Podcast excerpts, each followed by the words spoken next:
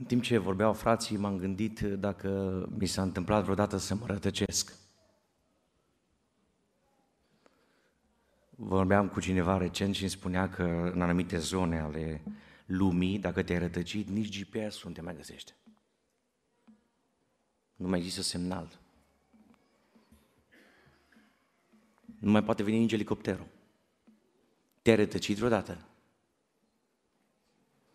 Mi-amintesc că eram în Paris împreună cu Alexandra, eram la o familie și un frate m-a rugat să mă duc cu el unde muncea în ziua aceea și apoi să mă întorc înapoi în familia unde eram cazați.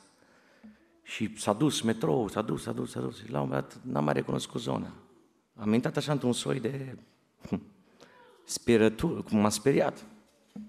Când te rătăcești, nu ți simplu.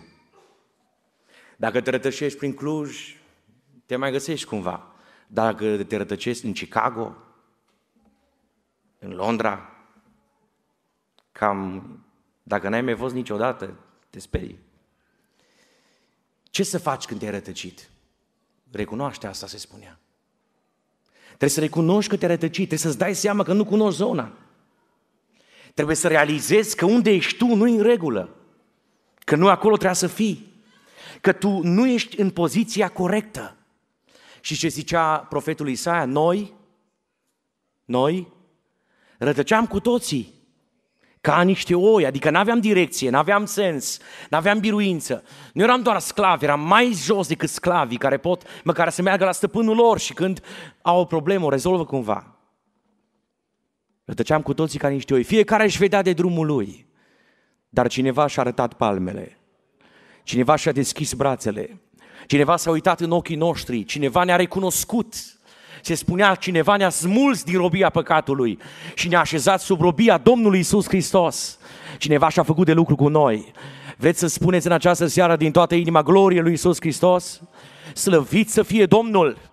Dacă te-ai rătăcit, dacă ți-ai dat seama că ai fost sclavul diavolului, dacă ți-ai dat seama că altcineva te stăpânea decât Dumnezeu, este seara în care trebuie să recunoști este seara în care trebuie să regreți, să spară rău, să realizezi că nu e ok unde te afli. Nu rămâne acolo, fă tot ce ține de tine, smulge-te din contextul acela, pentru că trebuie să mai faci ceva. Renunță la prezent. Se spunea deja, ai ajuns să fii sfânt al lui Dumnezeu, sfânt al lui Dumnezeu, pentru că păcatele tale au fost iertate. Pentru că viața ta trecută a fost transformată și ai fost răscumpărat prin sângele lui Isus Hristos. Ai primit har, pace, ai, ai ajuns în prezența lui Dumnezeu. Ești un canal prin care curge apa vieții. Doamne ajută-ne! Doamne ajută-ne! Domnul să ne atingă în această seară. Haideți să stăm ridicați cu toții. Haideți să stăm în prezența lui Dumnezeu și dacă mai există duhuri de rătăcire, cum spuneam deja, dacă există vânturi de învățătură, dacă mai există oameni care au apucat-o pe direcții greșite, se spunea despre calea lui Balam pe care a rătăcit unii, să știți că în această seară există cineva care îți poate redirecționa viața. Există cineva care are putere de eliberare. Poate în casa ta e cineva care a rătăcit de la care sfântă, cum se spunea despre fii risipitori. Poate există despre cineva din casa ta, nimeni nu-l poate salva.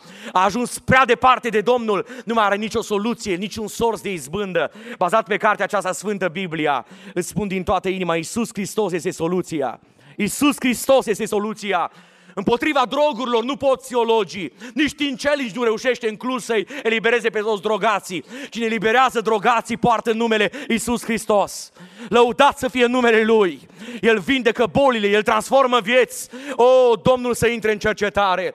Poate ai nevoie specială de atingerea lui Dumnezeu în această seară. Poate cineva din casa ta rătăcit și nu mai reacționează la niciun stimul. Nu mai ascultă Evanghelia, nu mai vrea să audă de biserică. Nu-i mai pasă dacă cineva îl pune deoparte sau îl scoate dintr-un registru membral dintr-o biserică. Zice, lăsați-mă în pace cu voi și cu biserica voastră. E cineva care poate coborâ la nivelul lui. Cine crede asta să zică amin. Slăvit să fie Domnul, slăvit să fie Domnul.